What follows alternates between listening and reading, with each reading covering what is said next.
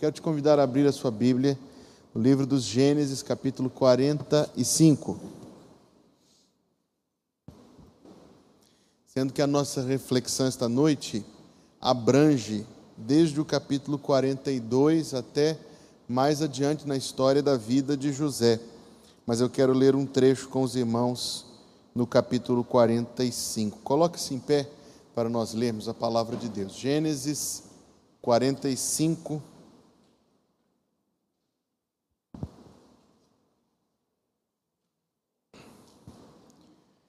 Partir do verso 1, onde está escrito: Então José não se podia conter diante de todos os que estavam com ele e clamou: Fazei sair daqui a todo homem e ninguém ficou com ele quando José se deu a conhecer aos seus irmãos.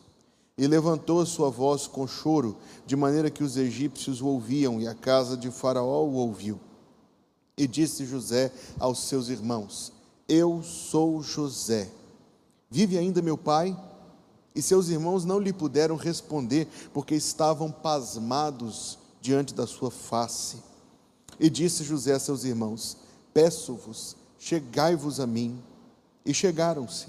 Então disse ele: Eu sou José, vosso irmão, a quem vendestes para o Egito.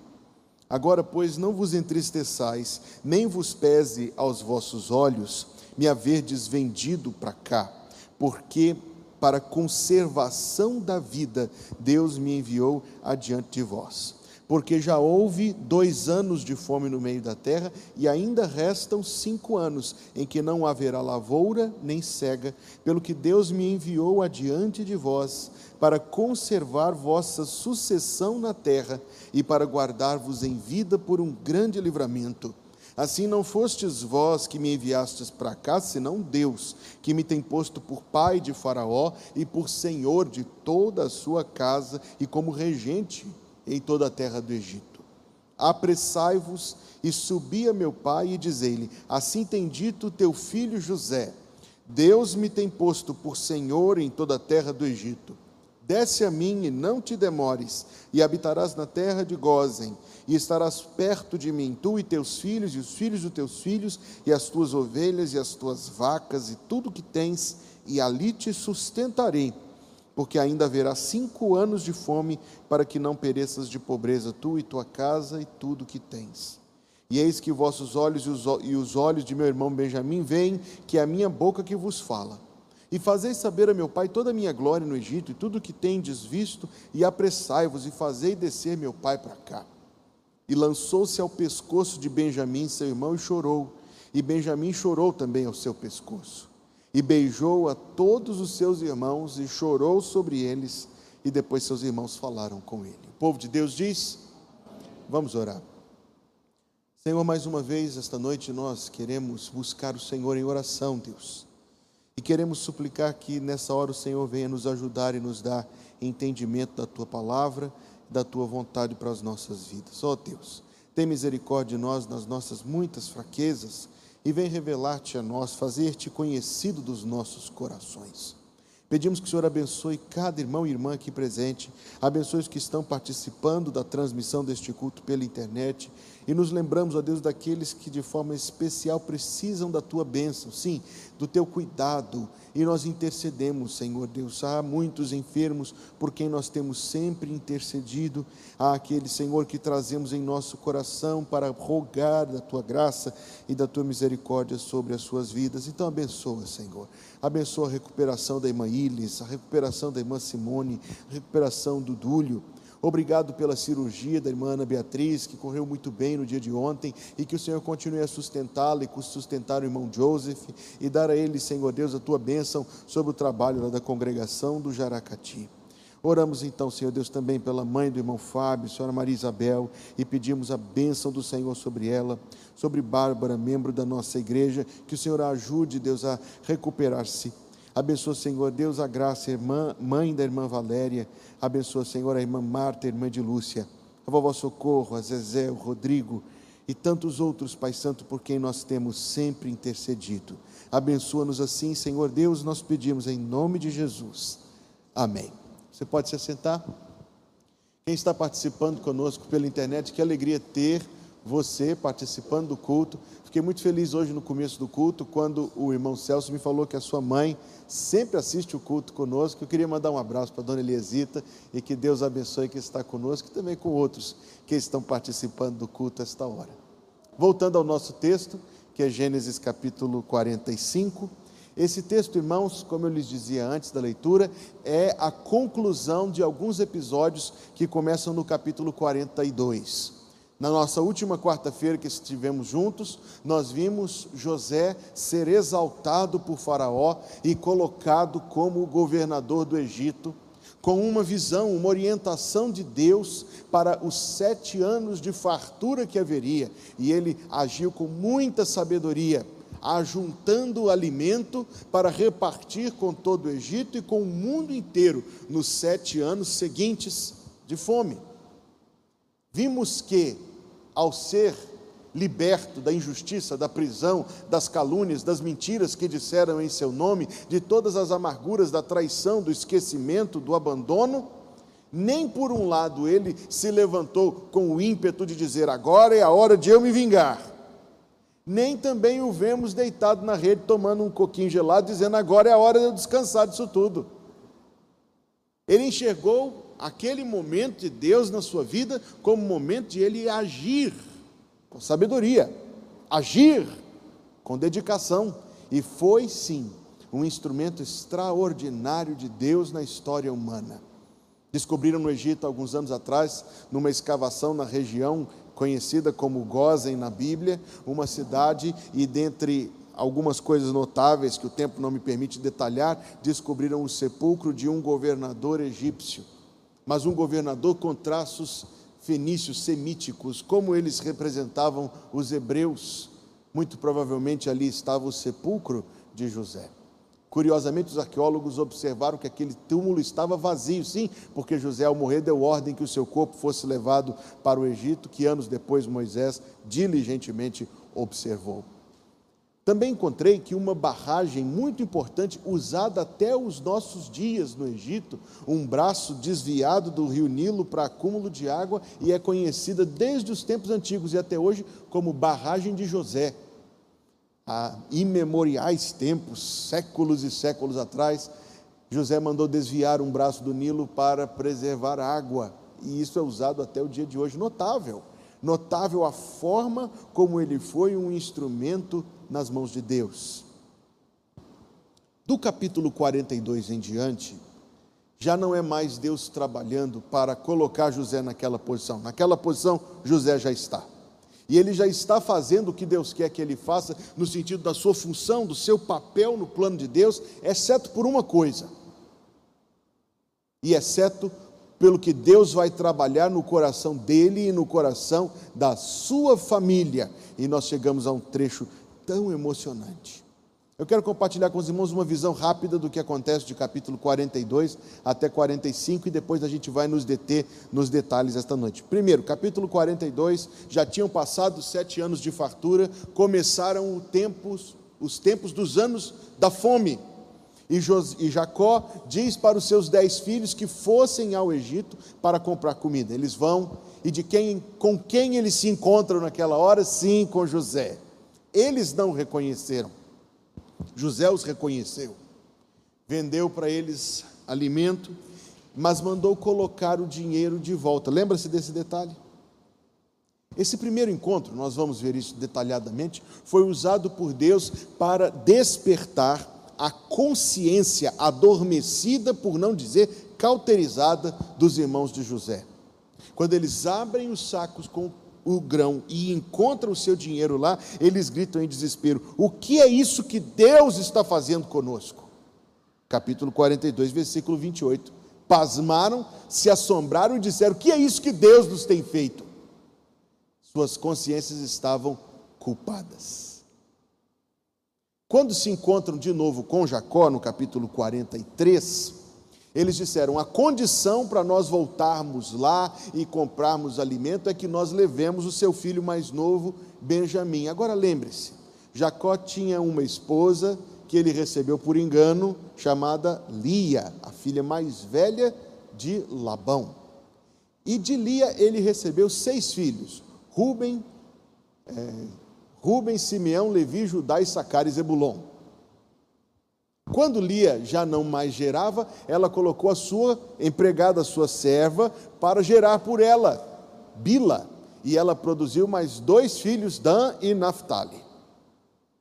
Raquel, que era a esposa que Jacó realmente queria, não concebia.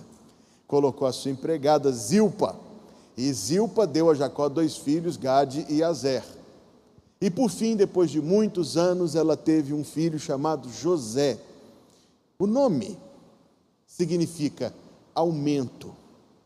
A tradução mais aplicada seria que Deus me aumente o número de filhos, ambiciosa, inquieta. Que Deus me aumente. José. E passados mais alguns anos, um filho, você se lembra muito bem disso, ela morreu nas dores do parto enquanto dava a luz e gritou suas últimas palavras que o nome dele seria Benoni, o filho da minha dor. Mas Jacó não permitiu e disse: Benjamim, o filho que se assenta à minha direita. Esses fatos, qual a importância deles com a nossa história aqui? É que havia somente um filho de Jacó que era irmão de fato, pleno, de pai e mãe de José, Benjamim. Assim como José recebeu tratamento especial do pai, Benjamim também, você acha que Jacó aprendeu? Então, se a condição era para comprar mais comida era levar Benjamim, Jacó disse: então nós vamos ficar com fome. Benjamim vocês não vão levar, não. Mas a fome tanto apertou que por fim ele cedeu. Vão lá os irmãos com Benjamim. Quando José vê todos e Benjamim, a sua comoção foi tão grande que ele precisou sair do cômodo para chorar. Serviu para eles um magnífico jantar, encheram os sacos de grão e foram embora. Mas dessa vez não estava somente o dinheiro dentro, estava o cálice especial de José, que José mandou colocar lá, no saco de Benjamim. Tudo isso tem, é claro, um significado e nós veremos isto. Eles espantados, terrivelmente espantados, chegam ao ápice da história, quando agora sim, com o coração quebrantado, sem acreditar que aquilo estava acontecendo, Judá, que ocupou, segundo a tradição, um papel tão chave em julgar José no poço, em vender José como escravo, se prostra diante de José, que ele não sabia que era o seu irmão, e faz uma intercessão lamentosa pelo irmão, pelo pai, se oferecendo para ficar em lugar de Benjamim. E aí é que chega lá no capítulo 45 que nós lemos. Então José não se podia conter. Mandando todos sair, chorou diante dos irmãos e eles ouviram que eles nunca imaginaram que ouviriam na vida e não acreditavam que estavam ouvindo quando o governador do Egito disse: Eu sou José. Toda essa história tem a ver, e por isso o título da mensagem desta noite, com a segunda coisa mais importante da sua vida. A primeira coisa mais importante da sua vida é receber a Jesus como seu Salvador, receber o perdão de Deus, amar a Deus sobre todas as coisas. E qual é a segunda coisa mais importante? Se a primeira é amar a Deus sobre todas as coisas, você se lembra do que Jesus disse em Mateus 22, amar o próximo como a si mesmo na prática. A coisa mais importante da sua vida é receber o perdão de Deus. A segunda coisa mais importante da sua vida é você dar, oferecer o perdão que você recebeu de Deus a quem pecou contra você. E tudo isso é uma grande história sobre perdão, sobre as condições do perdão, condições do perdão, sim, sobre a natureza do perdão sobre como o próprio Deus nos perdoa, nós enxergamos um retrato aqui e sobre como nós também devemos perdoar. Porque sim, o perdão ele é um assunto de hesitação na mente de muitas pessoas. A primeira confusão é quando alguém pensa que perdoar é esquecer e isso é simplesmente impossível. Você nunca vai esquecer. Perdoar não é esquecer. E alguém sofre e diz, pastor, eu não consigo, eu não sinto, eu não creio que eu perdoei, porque eu ainda me lembro do que fizeram contra mim, do que alguém disse, do que alguém fez, da forma como me feriu, da forma como me prejudicou. Não, perdão não é esquecer. Perdão é ser capaz, com a graça de Deus, de mudar o foco. Eu gosto desta expressão. Mudar o foco, a forma como se olha para o fato a forma como se encara o que aconteceu, sem que isso produza amargura, dor, peso em nossos corações. Perdoar é algo maravilhoso. Faz bem para quem perdoa, faz bem para quem é perdoado. Também já encontrei crentes que tinham uma grande dificuldade com esse assunto de perdão, e que quando abriam o coração diziam, pastor, é porque é a pessoa que fez isso, como é que eu vou voltar a conviver? Nunca mais vai voltar a ser a mesma coisa. Então não vou perdoar, porque como é que eu vou voltar àquilo que era antes? E é aí que nós nos enganamos, irmãos. Se nós observarmos a conduta de José, se nós observarmos a conduta de Davi para com Saul, se nós observarmos a conduta de Paulo para com um jovem chamado João Marcos, nós descobriremos que perdoar é uma coisa, escute com atenção, perdoar é uma coisa, a restauração do relacionamento é outra. É possível perdoar, é possível perdoar sem de fato ter relacionamento restaurado. Explico. O perdão diz respeito a você perdoar. A restauração do relacionamento diz respeito a outra pessoa se arrepender, diz respeito a outra pessoa mudar de comportamento, porque o mesmo Senhor que nos disse para sermos perdoadores, também nos disse para sermos prudentes, não disse? O perdão é algo do foro íntimo a restauração do relacionamento é condicional. Perdão não. O ensino bíblico a respeito do perdão é claro e absoluto. Nós temos que ser perdoadores assim como Cristo nos perdoou. A restauração do relacionamento é condicional. Observe isso aqui em José. Os testes que José fez com seus irmãos para saber se de fato eles tinham condições de ter o relacionamento restaurado com ele. E tudo isto, Deus me ajude a ser muito claro no que eu quero dizer para os irmãos esta noite, e tudo isto tendo em vista o propósito muito maior de Deus. Quais são as coisas que José sabia desde antes dele se encontrar com os irmãos a primeira vez, lá no capítulo 42? São as mesmas que ele diz no capítulo 45, que nós acabamos de ler. Ele disse para os irmãos, versículo número 5: Deus me enviou adiante de vós. Ele disse no versículo 7: Deus me enviou adiante de vós. Ele diz no versículo 8: Assim não fostes vós que me enviastes para cá, mas Deus. Agora, olhe, meu irmão e minha irmã, que forma capaz, espiritual, abençoada por Deus, resultado do trabalho do Espírito Santo na vida dele, ele conseguir olhar para tudo que ele sofreu dessa forma na memória de José estava a traição, que ele foi jogado no poço, que ele pedia que os irmãos o tirassem do poço e eles não tiraram, que quando o tiraram, tiraram para vender, vendido como escravo, humilhado, despido de qualquer direito, dizendo, dizendo a Deus, ele não teve a oportunidade de dizer a Deus, para nunca mais ver a família, nunca mais ver ninguém, sozinho, abandonado no mundo. Difícil. Caluniado pela megera esposa de Potifar. Esquecido na cadeia pelo companheiro que ele ajudou. E a respeito de tudo isso, o que é que ele diz? Deus me trouxe para cá. Será que a gente consegue, irmãos, olhar para a nossa própria história com um olhar tão espiritual quanto este? Olhar no retrovisor e ver todos os percalços, lágrimas, sofrimentos, dificuldades e entender só por Deus a gente entende isto, que era Deus conduzindo a nossa história. Quantos são aqueles que se tornam assim? A... Que palavra usar? Mais amargos do que as amarguras que sofreram.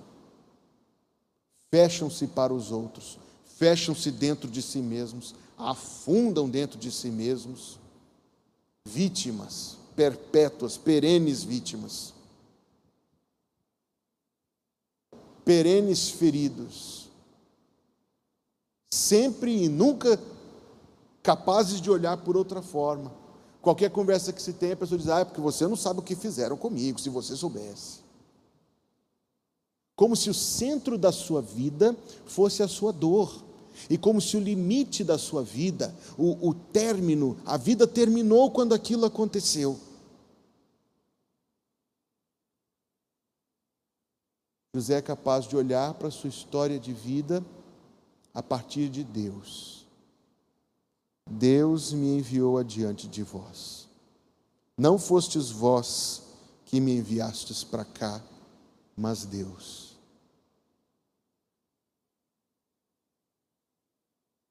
Ah, pastor, eu queria muito ser capaz de olhar para a minha vida assim, mas eu não sou.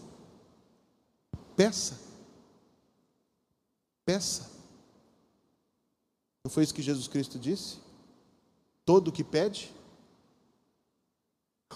Olha que promessa maravilhosa. O que Jesus Cristo disse? Todo o que pede, todo o que pede. Quer dizer que se eu pedir, eu receberei. Se você pedir, você receberá. Todo o que pede, recebe.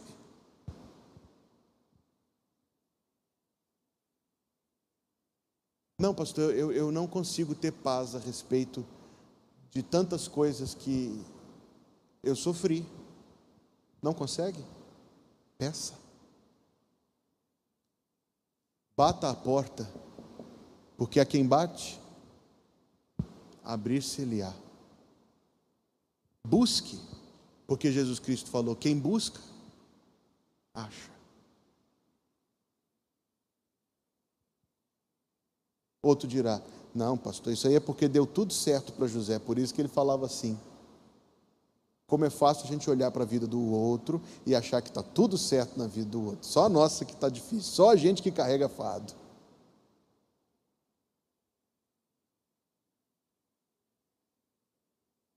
A interpretação que José faz da sua própria história não é resultado de circunstâncias, mas da sua fé.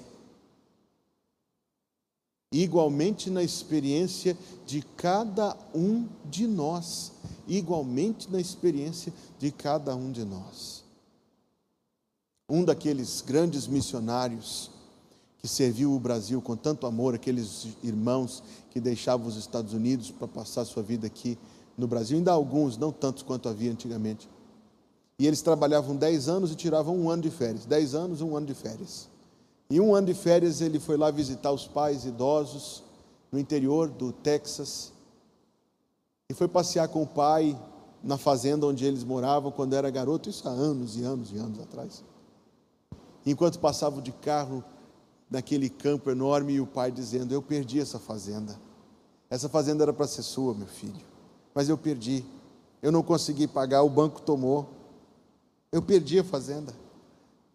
E o senhor idoso lamentava profundamente essa experiência, traumática quanto tenha sido, mas para ele é algo terrível, um prejuízo que ele trouxe para os filhos. Ele abriu mais a história e disse: a gente plantava e não dava nada, a gente plantava e nada crescia. E quando o banco tomou, mandou testar a terra e descobriu que tinha uma reserva de petróleo, é por isso que nada crescia.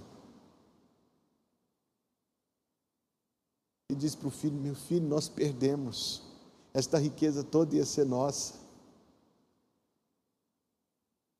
E o filho respondeu para o pai e disse: Foi Deus que tirou, pai.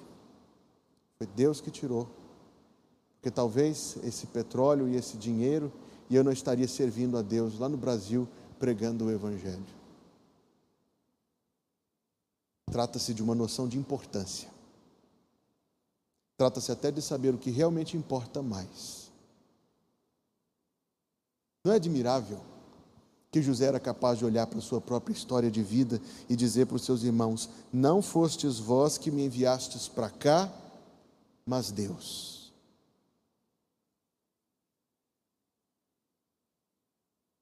E de fato, que seja essa a nossa primeira lição esta noite, porque todos nós precisamos receber a mesma graça a mesma graça para ser capaz de olhar para a nossa própria vida, sempre pensando a partir de Deus, da sabedoria de Deus, quão infalível é Deus, quão maravilhoso é Deus, quão bondoso é Deus.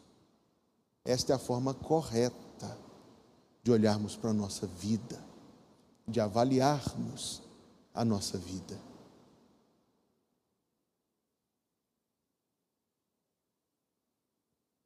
Coração até pula querendo falar mais, mas eu preciso caminhar um pouquinho. Outra coisa nesse ponto da compreensão de José é que não somente José compreendia que a sua história era a história de Deus, mas ele tinha entendido um propósito muito maior do que ele na sua ida ali, do qual falei um pouco na quarta-feira passada, versículo 5 e depois versículo 7 de Gênesis 45. No 5 ele diz: Agora, pois, não vos entristeçais, nem vos pese aos vossos olhos por me haver desvendido para cá, porque, observe o que ele diz: para conservação da vida, Deus me enviou adiante de vós. E versículo 7: Pelo que Deus me enviou adiante de vós, para conservar vossa sucessão na terra e para guardar-vos em vida por um grande livramento. Então José tinha entendido algo além, não só que a sua história pessoal tinha estado no controle dos propósitos sábios e bons de Deus, mas mais, que Deus tinha um propósito para ele. Então nós podemos olhar a primeira parte como sendo o que ele chama de conservação da vida. Sim, José foi usado por Deus para salvar a vida de muita gente, mas mais, no versículo 7 ele diz: Deus me enviou para conservar vossa sucessão na terra. A preocupação de José não é só com a manutenção de descendentes de Abraão. Eu falei sobre isso domingo passado, quarta-feira passada. O propósito que José está dizendo aqui é que a, tudo aquilo que Deus estava movendo no cenário global é para preservar a aliança de ser quebrada Deus tinha prometido aos pais de toda a humanidade no jardim do Éden que um dos filhos de Eva seria capaz de pisar na cabeça da serpente. Deus tinha dito a Abraão que nele seriam benditas todas as famílias da terra. Tudo isto via quem? Via Jesus Cristo. Pois os ancestrais de Jesus Cristo estavam lá e a vida deles foi preservada por José. Não é somente a vida física. Para muito além disto, a preservação da promessa de vida, do Salvador, daquele que viria para expiar os nossos pecados no Gólgota. José entendeu que a sua história tinha uma pequena parte na grande história da redenção. E José entendeu a respeito agora no mais imediato que Deus também queria que ele salvasse a vida dos seus irmãos, dos mesmos irmãos que o venderam, que o traíram, que o abandonaram. No primeiro encontro deles, capítulo 42, a consciência deles foi desperta. Versículo 6, 42, 6. José, pois, era o governador daquela terra, ele vendia todo o povo da terra, e os irmãos de José chegaram e inclinaram-se a ele com o rosto em terra. José, vendo seus irmãos, conheceu-os, porém mostrou-se estranho para com eles e falou-lhes asperamente. E disse-lhes: De onde vindes? E eles disseram: Da terra de Canaã para comprar mantimento. José, pois, conheceu seus irmãos, mas eles não o conheceram 9. Então José lembrou-se dos sonhos que havia tido deles. Naquele momento em que chega a comitiva, dez filhos de Jacó para comprar comida, e o cerimonial, a ordem, José no seu grande salão de governador do Egito, quando eles entram, tinha alguém lá na porta dando a dica: você chega, você vai até tanto, você se curva, você diz assim, assim, todo aquele protocolo. E o protocolo mandava eles se curvarem, e quando eles se curvaram, uma memória atravessou a mente de José, um sonho que ele teve. 22, 23 anos antes disto. O sonho em que os feixes dos irmãos se levantavam e se curvavam diante do feixe dele. E naquela hora José reconheceu que aquele sonho que Deus tinha dado cumpriu-se. Tendo reconhecido, imediatamente, volte ao versículo 9 do capítulo 42. Imediatamente, reconhecendo o sonho, ele lhes disse: Vós sois espias e viestes para ver a nudez da terra que é isto? É um teste. José já sabia de tudo que nós vimos lá no capítulo 45. Ele sabia que a história dele tinha sido conduzida por Deus, ele sabia que ele estava salvando a geração do Messias, ele sabia que ele ia servir de abrigo para os seus irmãos, mas ele precisa ver, ele precisa ver o arrependimento dos seus irmãos. Por quê? Por duas razões. Primeira, para que os irmãos recebessem a bênção do perdão. José já tinha perdoado, o coração de José já tinha paz, mas para que ele desse aos seus irmãos a oportunidade de receber a bênção desse perdão.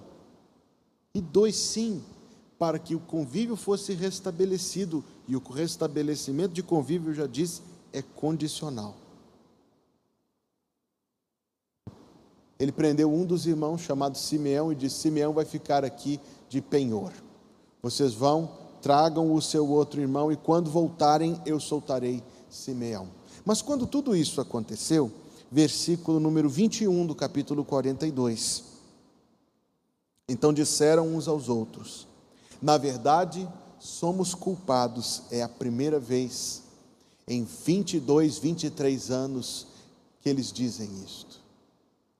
Imagine a frieza desses dez irmãos.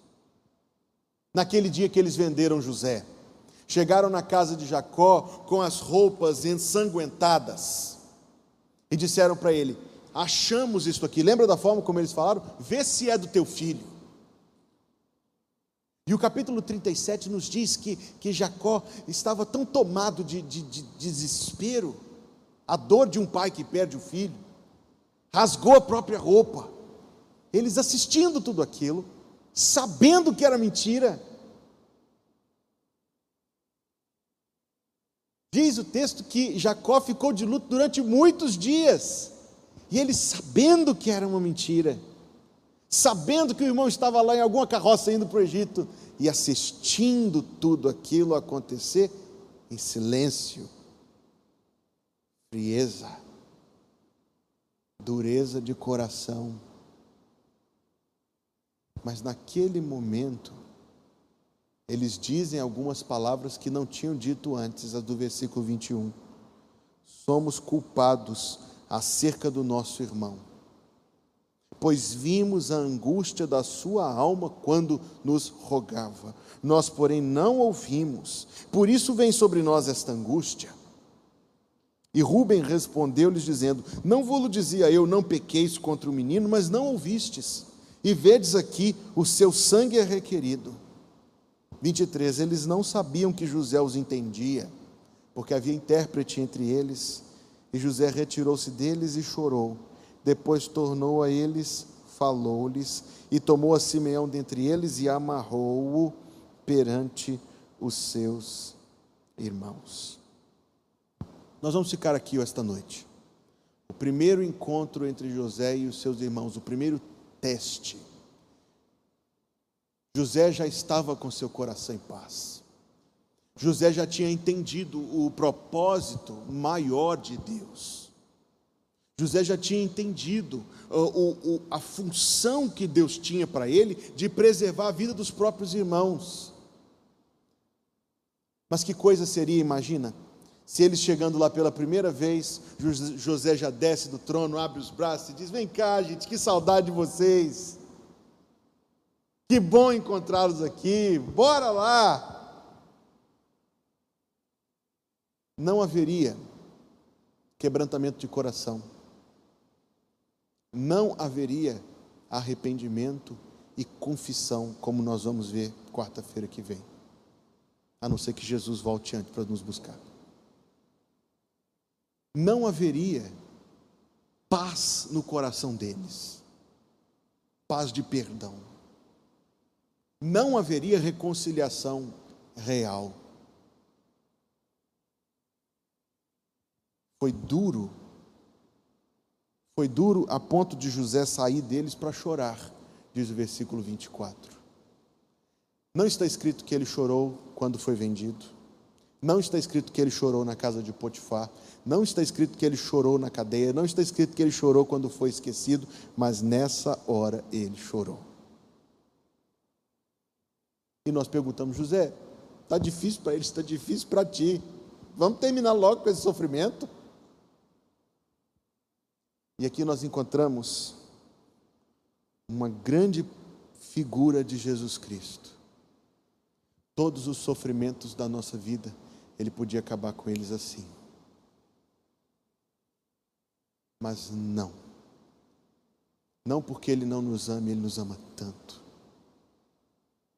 Não porque Ele tem algum prazer em nos ver sofrendo, Jesus Cristo não é assim.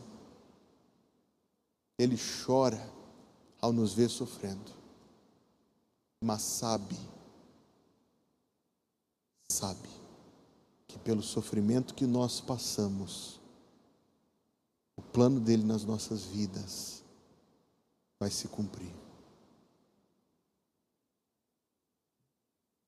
Mais do que nós, ele, em toda a angústia deles, foi ele angustiado.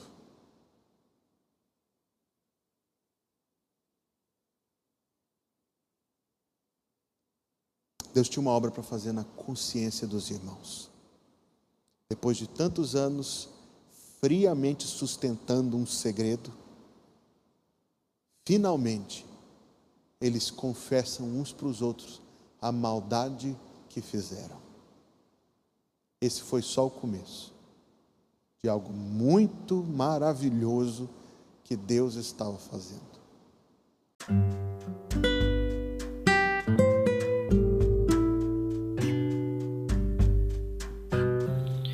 Obrigada por estar conosco. Volte sempre. A Igreja Batista Plenitude tem sempre uma mensagem de Deus para você.